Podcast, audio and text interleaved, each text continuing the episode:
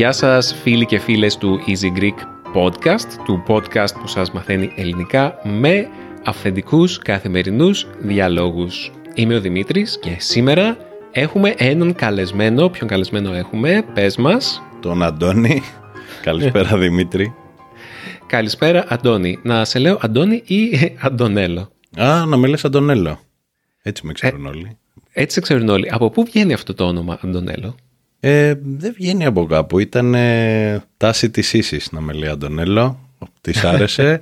οπότε μετακύλησε προς όλους. Όλοι με ξέρουν πλέον Αντωνέλο. Μόνο στη δουλειά οριακά δεν με λένε Αντωνέλο πια. ναι, ναι. Ε, μα είναι, υπάρχουν πολλοί Αντώνιδε, αλλά Αντωνέλος υπάρχει μόνο ένας. Ε, ναι. Ε, ναι, όπως και εγώ είμαι Χολ. Πολλοί Δημήτριδε υπάρχουν, αλλά Χολ λιγότεροι. Νομίζω, ναι, θα συμφωνήσω. Εξαιρετικά. Ναι. Ε, παιδιά που μας ακούτε, φίλοι και φίλες, ο, ο Αντωνέλο είναι ο άντρας της Σύσης. Ναι, γιατί έχετε παντρευτεί κιόλας και ήμασταν και στο γάμο σας. Το κάνω ωραία. και αυτό, ναι. ναι. ναι, ναι. Ε, και η Σύση ήταν φίλη της Κατερίνας. Μπορεί να ξέρετε, η, η Μαριλού έκανε ένα special επεισόδιο για την Κατερίνα. Μπορείτε να το ακούσετε, έχουμε ένα link, θα βάλω ένα link για να ακούσετε περισσότερα γι' αυτό και έτσι γνωριζόμαστε με τον Αντουνέλο και κάθε φορά που βρισκόμαστε μαζί ε, οι συζητήσεις μας είναι πάρα πολύ ενδιαφέρουσες οπότε έτσι ε, αποφασίσαμε να τον ε, καλέσω στο podcast και να δούμε τι θα βγει γιατί είμαι σίγουρος ότι όλο και κάτι ενδιαφέρον θα συζητήσουμε. Ε, σε ευχαριστώ πάρα πολύ για αυτά που λες. Ε, ντρέπομαι λίγο, αλλά σε ευχαριστώ πάρα πολύ. Καταρχάς, πες μας για τη δουλειά σου, γιατί αν και δεν είμαι σίγουρος τι δουλειά κάνεις ακριβώς, μπορείς να μας πεις και να το σχολιάσουμε. Γιατί είναι μια δουλειά που δεν ακούς πολύ συχνά. Είναι αλήθεια. Κοίτα, δεν είναι πολύ. Πολιτικός μηχανικός είμαι. Ε, αλλά Τι είμαι, κάνεις δηλαδή, είμαι για- κυρίως της κατασκευής. Είμαι, ασχολούμαι πολύ με την κατασκευή. Συγκεκριμένα τώρα είμαι εργοταξιάρχης σε ένα μεγάλο έργο, σε μια φαρμακοβιομηχανία. Οπότε ουσιαστικά είμαι ο υπεύθυνος των, ε, δια, της διαχείρισης του εργοταξίου και του έργου. Όσο είναι έργο και όχι όσο είναι ε, πριν γίνει εργοστάσιο. Αυτό. Κατασκευάζω δηλαδή ουσιαστικά. Ε, κυρίως μεγάλα έργα στη ζωή μου ως τώρα. Αυτό.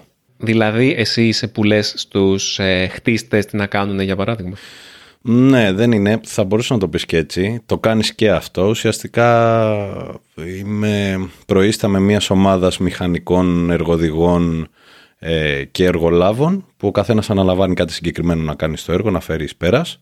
Ε, παρακολουθώ τα οικονομικά του έργου, ε, πληρώνω τους ανθρώπους την ώρα τους, ε, συνεννοούμε για τις, για τις προβληματικές μελέτες του έργου έρχομαι σε συνεννο... ε, Είμαι αυτός που φτιάχνει το χρονοδιάγραμμα και παραδίδει τελικά στο έργο, στο... το έργο στον κύριο του έργου, όπως λέμε. Δεν λέω λοιπόν εγώ ακριβώς τι θα κάνει ο χτίστης και πώς θα Εσύ το κάνει. είσαι, ε, είσαι ένα ή περισσότερα μ, σκαλιά παραπάνω από ό,τι καταλαβαίνω. Ναι, εντάξει, δεν μου αρέσει να το λες έτσι, δεν μου αρέσει. Καλά, ξέρεις, δεν είμαι εγώ τέτοιος χαρακτήρας, αλλά ουσιαστικά είμαι κομμάτι μιας ομάδας ανθρώπων που πραγματοποιούμε ένα έργο. Αυτό. Ο καθένας έχει ένα διακριτό ρόλο, έναν τέτοιο έχω και εγώ. Είναι. ενδια- ε, Εμένα μου φαίνεται συναρπαστικό, δεν ξέρω, γιατί μ, είναι κάτι πολύ χειροπιαστό από την άποψη ότι ξεκινάς τη δουλειά και στην αρχή δεν υπάρχει τίποτα και μετά από ένα διάστημα υπάρχει κάτι. Οπότε αυτό μ, υπάρχει κάτι στον φυσικό κόσμο αν θέλεις. Και αυτό όλες οι δουλειές οι οποίες έχουν να κάνουν με τον φυσικό κόσμο που είναι τελείως, ε, έχετε σε αντίθεση, πλήρη αντίθεση με αυτό που κάνω εγώ που είναι τελείως ψηφιακά. Ναι. Με συναρπάζει. Για τον ίδιο λόγο ε, θαυμάζω τους αγρότες για παράδειγμα και όλους τους ανθρώπους που ασχολούνται με, με τέτοια, με πράγματα, κατάλαβες θέλω να πω. Ναι, ναι, οκ. Ε, π- εν μέρει έχεις δίκιο. Όχι εν μέρει έχεις δίκιο. Όντως, ε, εμείς έχουμε ας πούμε την τύχη να βλέπουμε κάτι να δημιουργείται από το μηδέν. Δηλαδή όλα τα έργα ουσιαστικά είναι τα παιδιά μας. Γιατί όντως καταπιάνεσαι με κάτι που δεν υπάρχει. Κάποιος το έχει φανταστεί, το παίρνεις και εσύ, το αναλύεις στο κεφάλι σου και αρχίζεις να το επιλύεις κομμάτι-κομμάτι. Με ό,τι θα σου βγάλει αυτό στην πορεία. Οπότε, ναι, έχει νόημα. Θα, θα έλεγα ότι εκτιμώ περισσότερο τη δουλειά των αγροτών. Η αλήθεια είναι ότι είναι, έχει πολύ περισσότερο κάματο και έχει πολύ περισσότερη επαφή με τη γη. Όχι ότι δεν εκτιμώ τη δουλειά μου. Ε, πλέον η δουλειά μου έχει γίνει λίγο περισσότερο εγκεφαλική, δηλαδή είναι πιο πνευματική κούραση στο, στον εγκέφαλο. Ε, το γκάματο στο εργοτάξιο το κάνουν άλλοι άνθρωποι, τους οποίους εκτιμώ, αλλά ναι, τέλος πάντων έχει μια παραγωγικότητα σαν δουλειά. Βλέπεις κάτι να εμφανίζεται από το πουθενά, το έχεις επιλύσει, το περνάς και το βλέπεις αργότερα και αυτό.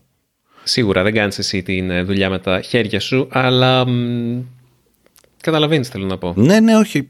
Αυτό λέω. Ότι, ότι ε, βλέπεις τα, την, τα αποτελέσματα έστω του συντονισμού και των εντολών. Συγγνώμη, άμα δεν σ' αρέσει αυτή η ναι, λέξη. Δεν μου αρέσει, αλλά δεν πειράζει. Okay, ναι.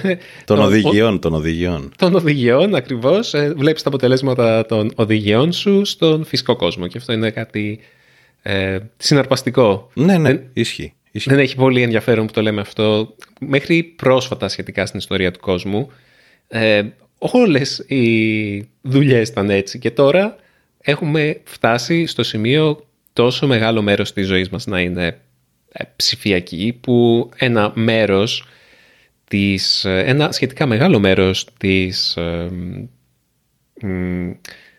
των εργαζόμενων ναι. να, να, να νιώθουν ότι δεν... Θα σου πω απλά γιατί μπερδεύομαι. Okay δεν θα μπορούσε κανείς να διανοηθεί τον όρο τηλεεργασία πριν από 100 χρόνια. Και τώρα είναι κάτι σχεδόν... Ε, ε, το βλέπεις παντού. Στα πάντα μπορεί να, σχεδόν στα πάντα μπορεί να υπάρξει τηλεεργασία. Όχι πριν λιγότερο, Δημήτρη, όχι 100. Πριν από 50 χρόνια ίσως δεν φανταζόταν κανείς την τηλεεργασία. Ναι, 50. Δηλαδή, ε, ναι. Α, είναι ένας άλλος, ναι, ναι, ναι, είναι ένας άλλος κόσμος, όντως. Ναι. Είναι ένας άλλος κόσμος. Okay. Ναι, εγώ είμαι λίγο. ίσως η δουλειά μου ακόμα εμφανίζει σημάδια. Ε, έχει σημάδια έτσι πιο παλιακά, να το πούμε έτσι. Όντως ε, παίρνω κάτι από το μηδέν και το εμφανίζω στο φυσικό κόσμο. Έχεις δικαίωμα, μου άρεσε αυτό που το πες πριν. Το κρατάω. Mm. Πιστεύεις ότι. Εντάξει, δεν νομίζω ότι η δική σου, ας πούμε, το job description, η δική σου συγκεκριμένα δουλειά σε ένα τέτοιο κλάδο θα μπορούσε ποτέ να αυτοματοποιηθεί. Αλλά πιστεύεις ότι είμαστε κοντά στο να αυτοματοποιηθεί η κατασκευή; Ε, δεν Σαν είμαστε πολύ μακριά να ξέρεις. Δηλαδή πλέον η, η τρισδιάστατη εκτύπωση ε, αρχικά αυτοματοποιήθηκε με, τα, με, τις, ε, με τις έτοιμες κατασκευές με τα μεταλλικά mm. κτίρια ως ένα, σε ένα κομμάτι έτσι. Ε, πλέον υπάρχουν και 3D printers που ασχολούνται με την κατασκευή ε, μπορεί να γίνει. Ίσως είναι πιο δύσκολο, φαντάζει πολύ πιο επώδυνο αυτή τη στιγμή να το σκεφτείς, κάτι να περατωθεί πλήρως ένα τέτοιο έργο με αυτόν τον τρόπο. Δεν νομίζω ότι είναι απίθανο. Ε, ε, συμβαίνει ήδη σε ένα ποσοστό. OK. Okay. Ε, θα υπάρχουν όσο επιλύουν οι άνθρωποι τα μεταξύ μας και δηλαδή η επικοινωνία μας είναι καλύτερη. Οι μελέτες που κάνουμε, τα προβλήματα του χρόνου, ε, τα χρήματα και όλα αυτά, αν αυτά είναι λυμένα από πριν, ε, ίσως φτάσουμε σε ένα σημείο το να λέμε ότι έχουμε δύο μήνες, βάζεις τον εκτυπωτή, το στήνεις, κάνεις έτσι έτσι, φτιάχνει το κτίριο, τελειώσαμε. Απέχει ίσως ακόμα από τώρα, αλλά δεν νομίζω ότι δεν θα συμβεί. Νομίζω ότι θα συμβεί. Αναφέρεις την επικοινωνία. Πιστεύεις ότι είναι πρόβλημα επικοινωνία, είναι προβληματική επικοινωνία μεταξύ των ανθρώπων τώρα; Νομίζω ναι. Ε, το πρόβλημα της ανθρωπότητας τα τελευταία 100.000 100 χρόνια μάλλον αυτό είναι. Η προσπάθεια ούτως ή άλλως εξέλιξης της ανθρωπότητας είναι μάλλον αυτό. Δηλαδή ο λόγος, η επικοινωνία. Αυτά είναι, αυτό είναι η προσπάθεια της εξέλιξης και αυτό ακόμα είναι το lack που έχουμε, το, το, το gap μάλλον. Αυτό είναι το πρόβλημα που έχουμε. Α, έτσι το βιώνω εγώ. Mm, πώς το καταλαβαίνεις; Αυτό. Δηλαδή, σε, ποιε, σε ποιους τομείς της ζωής υπάρχει αυτό το πρόβλημα, πώς εμφανίζεται; Ε, παντού. παντού. Δηλαδή, σε ένα παιδί με τους γονείς του, ε, σε ανθρώπους που έχουν σχέση και είναι παντρεμένοι, στη δουλειά, μπορώ να σου πω άπειρα παραδείγματα. Είμαστε εκεί το, το επιστημονικό team, ας πούμε, του εργοταξίου, είμαστε 30 άνθρωποι, ε, μπορούμε να βρεθούμε και να λέμε ο καθένας το μακρύ και το κοντό του. Ενώ ξέρουμε ότι έχουμε έναν αντικειμενικό σκοπό, ου, μπορούμε να λέμε πανηγύρια για δύο ώρες να μην μπορούμε να συνεννοηθούμε. Και αυτό είναι το φοβερό γιατί οι άνθρωποι ακόμα κινούμαστε από άλλα πράγματα. Ε, Πολλές φορές ξεχνάμε τον αντικειμενικό σκοπό και κινούμαστε από προσωπικά πράγματα, από τη φωνούλα που έχουμε πίσω στο κεφάλι μας και δεν ξέρω εγώ τι άλλο. Οπότε είναι πρόβλημα επικοινωνίας τα πάντα, μάλλον. Mm, ίσως να μην είναι πρόβλημα επικοινωνίας έτσι όπως το λες, είναι πρόβλημα της ατομικής ψυχολογίας. Γιατί άμα ο καθένας μας ε, είναι καλά με τον εαυτό του, ας πούμε, μπορεί και να επικοινωνήσει πιο αποτελεσματικά. Ίσως να μην είναι η ίδια επικοινωνία ως επικοινωνία, είναι το, ναι, τα, τα κίνητρα που έχουμε ή το πώς αντιλαμβανόμαστε τη, τη θέση μας στο κοινωνικό σύνολο. Ναι, ολόσωστο είναι αυτό που λες. Ουσιαστικά είναι μια υπεραπλούστευση. Η, η, η απώλεια της επικοινωνίας ίσως είναι, η, είναι μια έκφανση του αυτού που λες εσύ. Αυτό είναι το πρόβλημα. Η, η μη εκλογήκευση των πραγμάτων, ε, τα ψυχολογικά που έχει η καθής μας και μας ορίζουν. Ναι, αυτό είναι. Η επικοινωνία απλά είναι η, η άμεση έκφανση που, του προβλήματος στη διάδραση μεταξύ των ανθρώπων. Οπότε ναι, δίκιο έχεις. Τώρα, αγαπητοί ακροατές, χρησιμοποιούμε λίγο πιο δύσκολες λέξεις. Συγχωρέστε μας.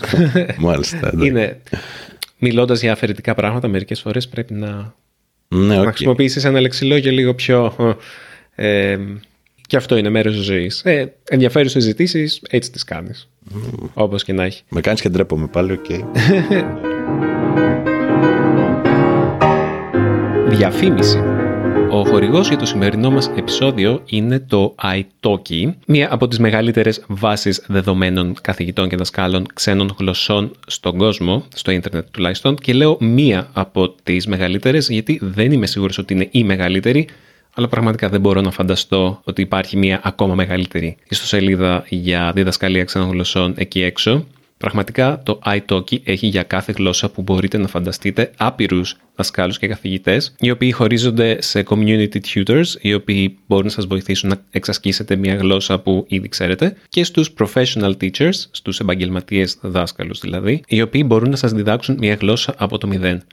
Για την ακρίβεια, αυτό κάνω εγώ αυτές τις μέρες με τα Ιαπωνικά. Έχω βρει μια καταπληκτική δασκάλα που λέγεται Araceli, η οποία μου διδάσκει Ιαπωνικά. Κάνουμε ένα-δύο μισά ώρα μαθήματα κάθε εβδομάδα και κάθε φορά μου βάζει ασκήσεις. Έχω δηλαδή και ασκήσεις για το σπίτι. Βέβαια όλα τα μαθήματα είναι στο σπίτι, οπότε μάλλον χρειαζόμαστε ένα καινούριο όνομα γι' αυτό. Τέλος πάντων είμαι πάρα πολύ ικανοποιημένος με το iTalki ως χρήστης του και γι' αυτό σας προτείνω να το δοκιμάσετε και εσείς. Μάλιστα, για όσους ακούτε αυτή τη διαφήμιση, έχουμε μια προσφορά για εσάς. Μπείτε στο go.italki.com κάθετος Easy Greek Podcast και θα έχετε 10 δολάρια σε πόντους iTalki μετά το πρώτο σας ιδιαίτερο μάθημα στην πλατφόρμα. Ας επιστρέψουμε στον Άτονα. Κάθε φορά που συναντιόμαστε μιλάμε, μπορώ να σκεφτώ τρία πράγματα για τα οποία συζητάμε. Μιλάμε συνήθως ή για ιστορία, τελευταία φορά που ήσουν εδώ. Μιλάγαμε για την ιστορία της Ελλάδας κάπως, το οποίο μου φάνηκε... Έχεις πολλές ιστορικές γνώσεις και ναι. Μπορούμε να μιλήσουμε γι' αυτό ή μπορούμε να μιλήσουμε, πριν ε, ξεκινήσουμε την ηχογράφηση, μιλάγαμε για βιβλία φαντασίας και επιστημονικής φαντασίας. Ναι. Ή μπορούμε να μιλήσουμε για... Για γάτες. ή για γάτες. Ναι, ακριβώς. Οπότε το αφήνω σε σένα. Διάλεξε ένα από αυτά τα τρία Κοίτα, λοιπόν. μου αρέσουν πάρα πολύ όλα τα topics και δηλαδή και την αστροφυσική που έχουμε πει και την κοσμολογία και Μπράβο. τις γάτες. Αν, και... και... αν και δεν έχουμε μιλήσει ποτέ για κοσμολογία. Δηλαδή ξε... θυμάμαι που μου έλεγες ε, μας... τα παιδιά μας κάνανε δώρο ένα τηλεσκόπιο για το γάμο μας το οποίο το πήγαμε στην ε, Κίμολο και το έχουμε... Το χαρήκαμε μπορώ να πω. Α, πολύ χαίρομαι. Ο, ο ουρανός της Κιμόλου είναι ο ιδανικός, πραγματικά ο ιδανικός για να κάνεις παρατηρήσεις με τηλεσκόπιο. Ναι, ε, ναι. Ε, οπότε ναι, μπορείς, ναι, είναι ένα καλό θέμα η αστροφυσική. Πριν μου είπες ότι μπορούσαμε να συνδυάσουμε το θέμα της αστροφυσικής με τις γάτες. Οπότε θα ήθελα να σε ακούσω να το προσπαθείς. Ήθελα, ναι, ε, τώρα η αλήθεια είναι ότι από μόνος ε, ε, το θέμα της αστροφυσικής με τη φιλοσοφία σίγουρα και σίγουρα τη φιλοσοφία με τις γάτες. Οπότε παραγωγικά μπορείς να συνδέσεις και την αστροφυσική με τις γάτες. Μπορώ να σου πω Σίγουρα γνωρίζω ότι πολλοί πολλοί επιστήμονες μεγάλοι ε, ή επιστήμονες ή μεγάλοι πνευματικοί άνθρωποι ε, ήταν κάτοχοι, όχι κάτοχοι θα το πω, τους είχαν γάτες γιατί η γάτα σε έχει, ε, οπότε αυτό ισχύει. Δηλαδή Η γάτα είναι ένα πολύ, πολύ ιδιαίτερα φιλοσοφημένο, όπως το βλέπω εγώ. Τώρα δεν μπορώ να το συνδέσω απαραίτητα με την αστροφυσική. Νομίζω ότι είναι δύσκολο το task. ε, αλλά μπορώ να συνδέσω σίγουρα με τη φιλοσοφία, ε, που μπορώ να τη συνδέσω μετά με την αστροφυσική ε, ή την κοσμολογία. Γιατί θεωρώ τις γάτες πολύ πολύ βαθιά φιλοσοφημένα όντα.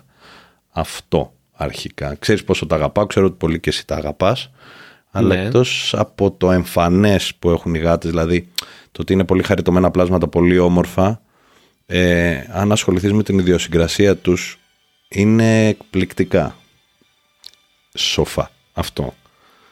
Mm, πες μου κάτι το οποίο κάνει μια γάτα που σε κάνει να το σκέφτεσαι αυτό. Ε, ο τρόπος με τον οποίο αντιμετωπίζουν τη ζωή. Δηλαδή η αδιαφορία που έχουν για πράγματα ε, σχεδόν για τα πάντα. Το ενδιαφέρον που δείχνουν για πράγματα που δεν το πιστεύεις. Δηλαδή το ενδιαφέρον που έχει μια γάτα για παιχνίδι, για τον ύπνο, ε, ναι, ναι, για το φαγητό και για να αγναντέψει. Δηλαδή οι γάτες είναι παράξενα όντα τους αρέσουν να παρακολουθούν αυτά που συμβαίνουν και τους αρέσει να κοιτάνε θέα. Ναι, ισχύει.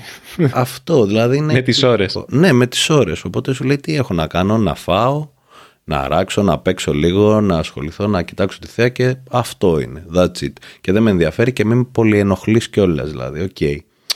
Ε, είναι ρε παιδί μου, δεν ξέρω, μου κάνει πάρα πολύ. Ε, βασικά ίσως ζηλεύω. Θα ήθελα να μπορώ να το κάνω.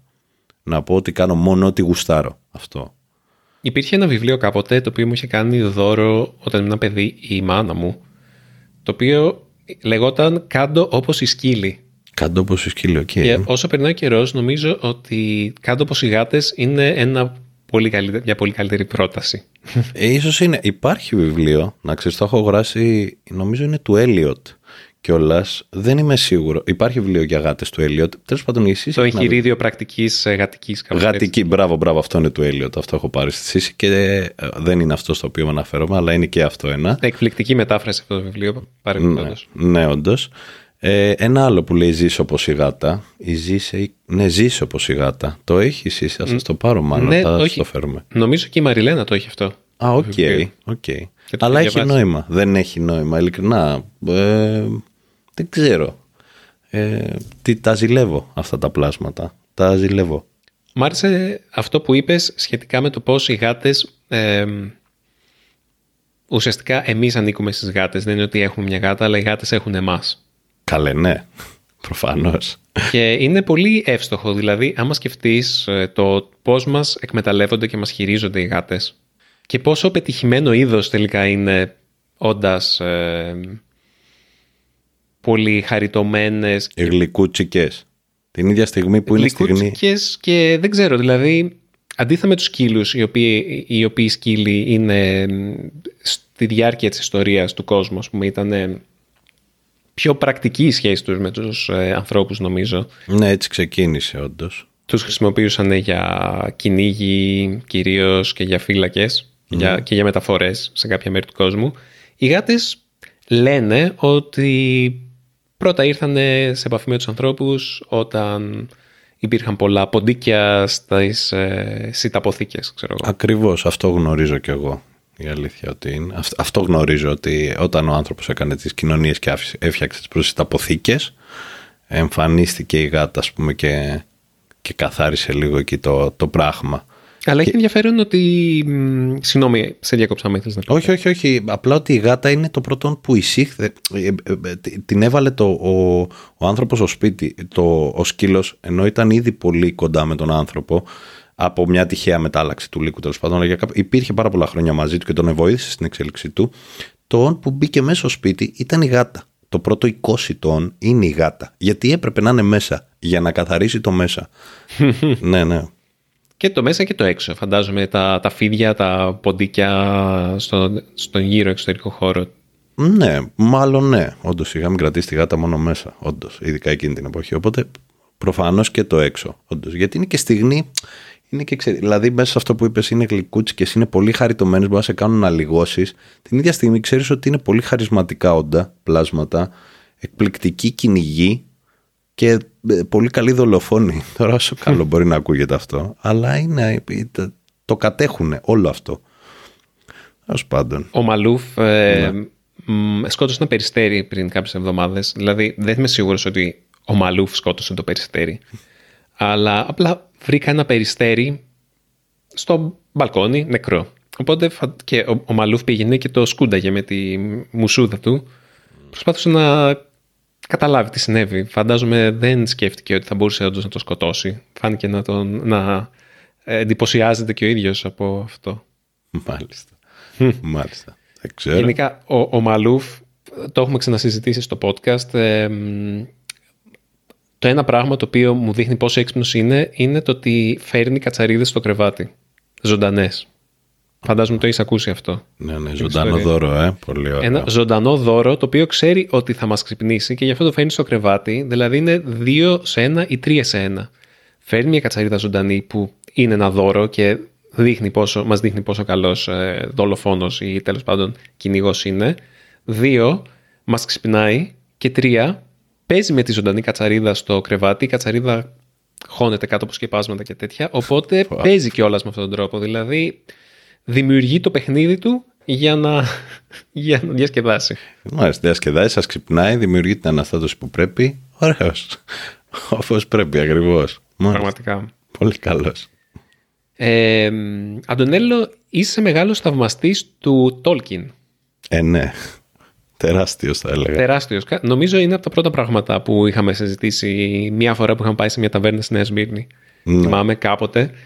Ε, πες μας γι' αυτό λίγο. Γιατί ο Τόλκιν; Λάντε, γιατί ο Τόλκιν. Ε, δεν υπάρχει εύκολη απάντηση. Ε, να σου πω αρχικά γιατί η φαντασία. Ε, αρχικά η φαντασία απλά εντάξει, μπορεί να το καταλαβαίνεις αυτό κι εσύ. Ε, σε βγάζει από εκεί που είσαι. Δηλαδή, εγώ όταν πιάνω και διαβάζω ένα βιβλίο φαντασίας, ε, είμαι όντως εκεί. Δεν είμαι πια αξιοπίσω ούτε στις έννοιες, ούτε στα προβλήματα, ούτε στα άγχη της ημέρας κτλ.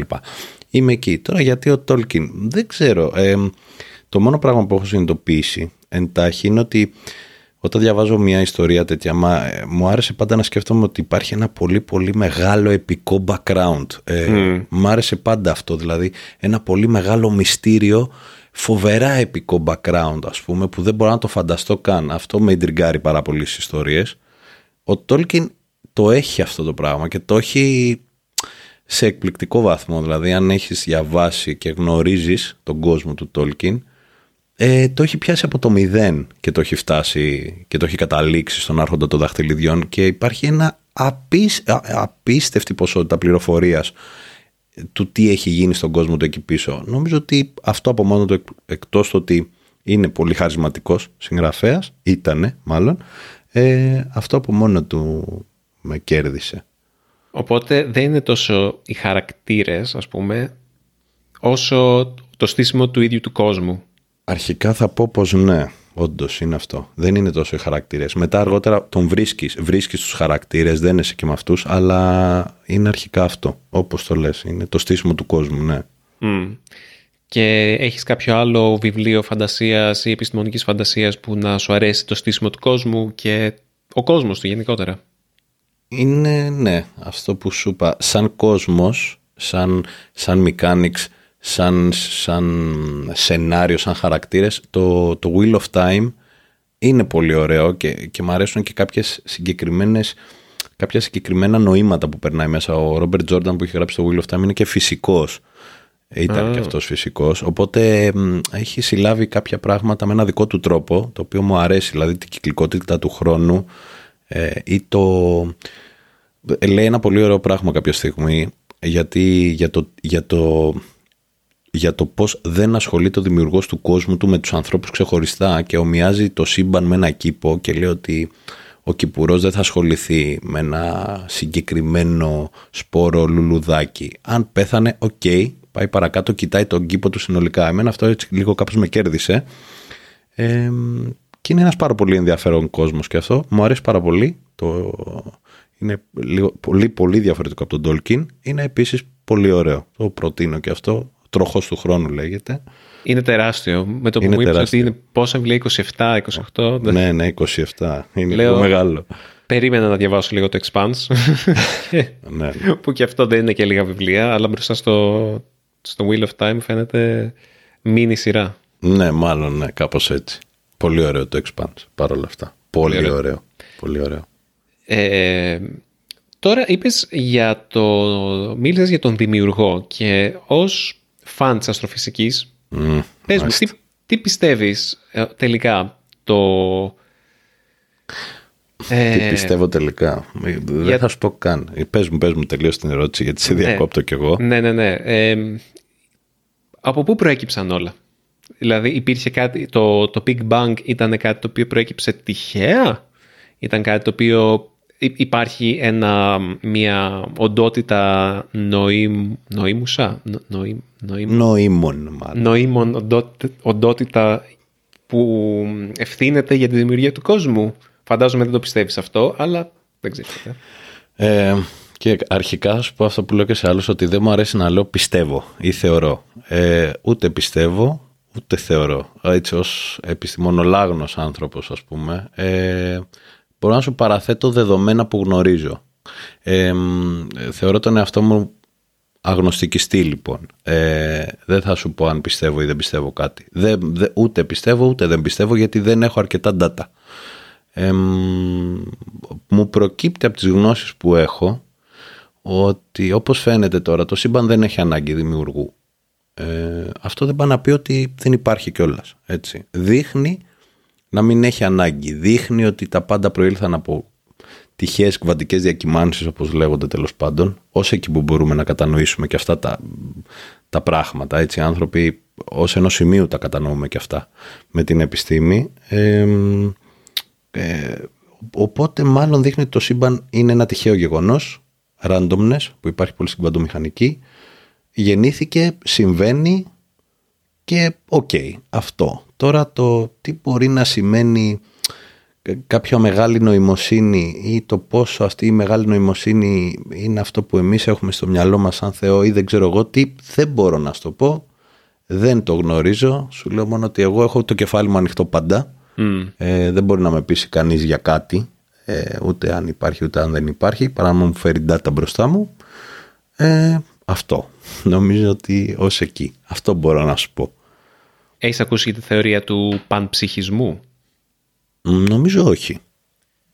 Και εγώ δεν ξέρω πάρα πολύ καλά τι είναι, αλλά από όσο ξέρω είναι μία μ, θεωρία που λέει ότι κατά βάση δεν, το, το πιο θεμελιακό πράγμα που υπάρχει στο σύμπαν δεν είναι τα, μ, τα σωματίδια, ας πούμε, αν θέλεις να το πούμε έτσι, αλλά είναι η συνειδητότητα πάνω απ' όλα. Δηλαδή, το, η συνειδητότητα δεν είναι κάτι που προκύπτει από αλληλεπιδράσεις σωματιδίων τελικά, αν θέλεις, αλλά οι αλληλεπιδράσεις σωματιδίων είναι ένα επιφαινόμενο της συνειδητότητας. Ότι κατά κάποιο τρόπο υπάρχει συνειδητότητα all the way down. Δηλαδή έχουμε σαν άνθρωποι ή σαν, ε, σαν, ε, Σαν ο- ύλη. σαν όντες οργανισμοί τέλος πάντων έχουμε ένα επίπεδο συνειδητότητας Ναι. που, που μοιραζόμαστε με όλα τα έμβια όντα. Εντάξει, τα, τα βακτήρια θα έχουν άλλο επίπεδο συνειδητότητας από ότι θα έχουν ε, τα, οι γάτες ε, και οι άνθρωποι κτλ. Αλλά κάποια βασική μορφή συνειδητότητας είναι θεμελιακή, ας πούμε, στα πάντα. Είναι λίγο τρελή θεωρία, αλλά τα πάντα είναι τρελά άμα, άμα το κοιτάξεις πάρα πολύ, έτσι. Ναι, απλά δεν ξέρω, ξέρεις τι, ε, δεν ξέρω από πού προκύπτει, δηλαδή δεν ξέρω πώς προέκυψε αυτό, δηλαδή δεν μπορώ να καταλάβω, οκ, η ύπαρξη ύλης και υποατομικών σωματιδίων ε, είναι δεδομένη ως ενός σημείου. Ακόμα και η αλληλεπίδραση ή αυτό που ονομάζουμε συνείδηση, οι άνθρωποι προκύπτει από τις νευρικές μας συνάψεις που είναι χημικές και ηλεκτρικές ε, χημικά και ηλεκτρικά φαινόμενα που συμβαίνουν στον εγκέφαλό μας προκύπτουν από υποατομικά σωματίδια.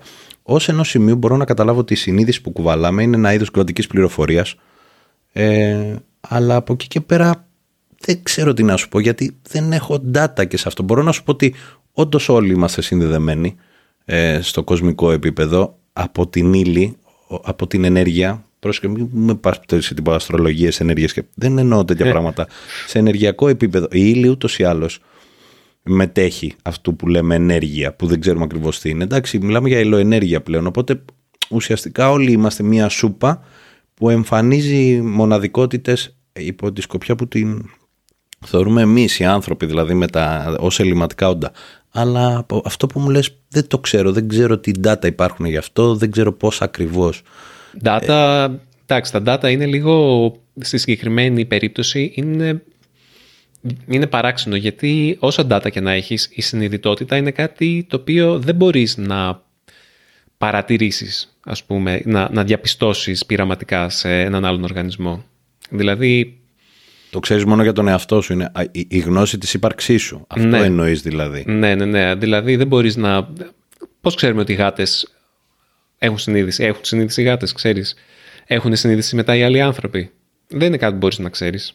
Να, τώρα αγγίζουμε πολύ τα όρια της φιλοσοφησής και της φιλοσοφ... Ναι, δεν, όχι, δεν μπορεί να το ξέρεις. Οπότε το, όπως λένε είναι το, το hard question της επιστήμης, το, το δύσκολο ερώτημα, τι είναι η, η συνειδητότητα και επειδή κάπως είναι ανοιχτό αυτό το, το ερώτημα, έχει βγει αυτή η θεωρία που λέει, ξέρεις τι, ίσως να μην είναι το, το πιο θεμελιακό τα σωματίδια, μπορεί να είναι και η συνειδητότητα, γιατί όλες οι άλλες θεωρίες είναι εξίσου πιθανές, κάπως έτσι. Okay. Και φαντα... βλέποντας αυτό, δηλαδή σύμφωνα με αυτή τη θεωρία έχουν συνειδητότητα και πιο οι πλανήτες έχουν συνειδητότητα ή τα αστέρια έχουν συνειδητότητα και οι γαλαξίες έχουν συνειδητότητα και αυτό ναι. το, απλά να το σκέφτεσαι, να το φαντάζεσαι, εμένα αυτό μου με κάνει να, να ανατριχιάζω κάπως. Είναι σαν... Ε... Δεν μου θυμίζει λίγο το Solaris, την ταινία τώρα. Αν την ξέρεις, την ξέρεις. Την ξέρω, αλλά δεν την έχω δει. Α, να τη δεις. Να τη δεις, γιατί με κάτι τέτοιο καταπιάνεται.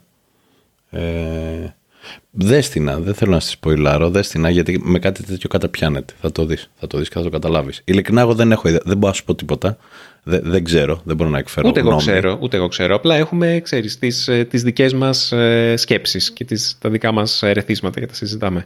Ναι, έχει νόημα πάντως. Ε, ε, το να είσαι ανοιχτό μυαλός, ε, και εγώ είμαι ανοιχτό, δηλαδή μου αρέσει να ακούω. Ε, αυτό είναι δεδομένο. Αυτό είναι το σημαντικό. Μ' αρέσει να τα ακούω και θα θα το ψάξω λίγο περαιτέρω, γιατί δεν, το είχα, δεν, δεν το είχα κατά νου, η αλήθεια είναι. Οπότε θα το κοιτάξω περισσότερο. Έχουμε, έχουμε αρκετούς ε, ακροατές μας και τώρα κάπου εδώ φτάνουμε στο τέλος ε, που τους αρέσει η επιστήμη ή είναι επιστήμονες ή τους αρέσει η αστροφυσική. Μάλιστα συζήταγα με τον ε, Λούκα Λαμπαριέλο που μας παρακολουθεί. Αν μας ακούς εδώ Λούκα, γεια σου. Και συζητάγαμε ότι του αρέσει να διαβάζει πράγματα που έχουν να κάνουν με την αστροφυσική. Οπότε κάνε μας μια πρόταση για ανθρώπους που μαθαίνουν ελληνικά ή ενδιαφέρονται για την ελληνική γλώσσα. Τι μπορούν να βρουν στα ελληνικά σε σχέση με αυτό το θέμα; με ακριβή επιστήμη τώρα, με ακριβής επιστήμη ή με κάτι, τι θα πρότεινα, την κόμη της Βερενίκης θα πρότεινα κόμι της Βερενίκης, πρώτη φορά το ακούω. Είναι... Η Κόμη της Βερενίκης είναι ένας αστερισμός. Τον αστερισμό ε, το ξέρω, αλλά... OK. Okay. Ε, το βιβλίο είναι του... Πω, από τώρα. Ε, Σιμόπουλος. Όχι, δεν είναι του Σιμόπουλου, δεν είναι του Σιμόπουλου. Είναι, ε, είναι έναν, ενός αστροφυσικού που ήταν καθηγητής στην Κρήτη, στο Ηράκλειο, από τους πρώτους που έκανα εκπομπή και την έκανε την εκπομπή και ως Κόμη της Βερενίκης και μετά είχε βγάλει και το βιβλίο, αλλά τώρα μου διαφεύγει παντελώς. Δημήτρη μου διαφεύγει παντελώς. Αλλά είναι εύκολο. Άμα το γκουγκλάρει κανείς, δηλαδή η κόμη τη Βερενίκης βιβλίο, νομίζω ότι θα το βρουν. Τον Αστρόνιο τον ξέρεις, τον βλέπεις καθόλου; Τον βλέπω, ναι. Τον βλέπω και μου αρέσει πάρα πολύ. Θα ήθελα να τον φέρουμε κάποια στιγμή και στο podcast, άμα μπορέσω να τον, ε, να τον βρω. Θα τον βρούμε, θα τον βρούμε γιατί έχει συνεργαστεί με πολύ φίλο μου, με τον με το Χρήστο. Ναι. Ε, έχουν κάνει μαζί στη Σύρο τέλος πάντων ο Χρήστος ασχολείται με το. Κάνει, είναι καλλιτέχνη, με καλλιτεχνικά events, οπότε κάτι κάνανε μαζί και έχουμε το Rich και είναι ένας πολύ καλός άνθρωπος και θα έχει πάρα πολύ νόημα, όντως, να τον εφέρεις και να μιλήσετε. Ωραία. Πρώτα θέλω να διαβάσω το βιβλίο του, το έχω στα μπάρι. Okay. Στα βιβλιοπολία και μετά να έχω συγκεκριμένες ερωτήσεις για αυτόν. Ωραία, τέλεια. Πριν το κάνουμε. Ωραία, Αντωνέλο, ήταν πολύ ωραία. Πέρασε πολύ ναι, ωραία. Ήτανε. Πέρασε γρήγορα ο χρόνος. Θα μπορούσαμε να μιλήσουμε κι άλλο. ίσως το ξανακάνουμε κάποια στιγμή. Όποτε θες, η αλήθεια είναι. Ωραία. Οπότε κι εσείς, ε, αν σας άρεσε αυτή η κουβέντα, αφήστε μας ένα σχόλιο στο easygreek.fm ή στείλτε μας ένα σχόλιο... Όχι, το αυτό. ή στείλτε μας ένα email στο podcast easypavlagreek.org Μας αρέσει πολύ να διαβάζουμε παρατηρήσεις σας, απορίες σας και ακόμη περισσότερο μας αρέσει να παίζουμε ηχογραφημένα σας μηνύματα, όποτε μας στέλνετε τα παίζουμε. Και με αυτό σας χαιρετώ μέχρι το επόμενο επεισόδιο του Easy Greek Podcast. Να είστε όλοι και όλες καλά. Γεια χαρά. Γεια σας και από εμένα.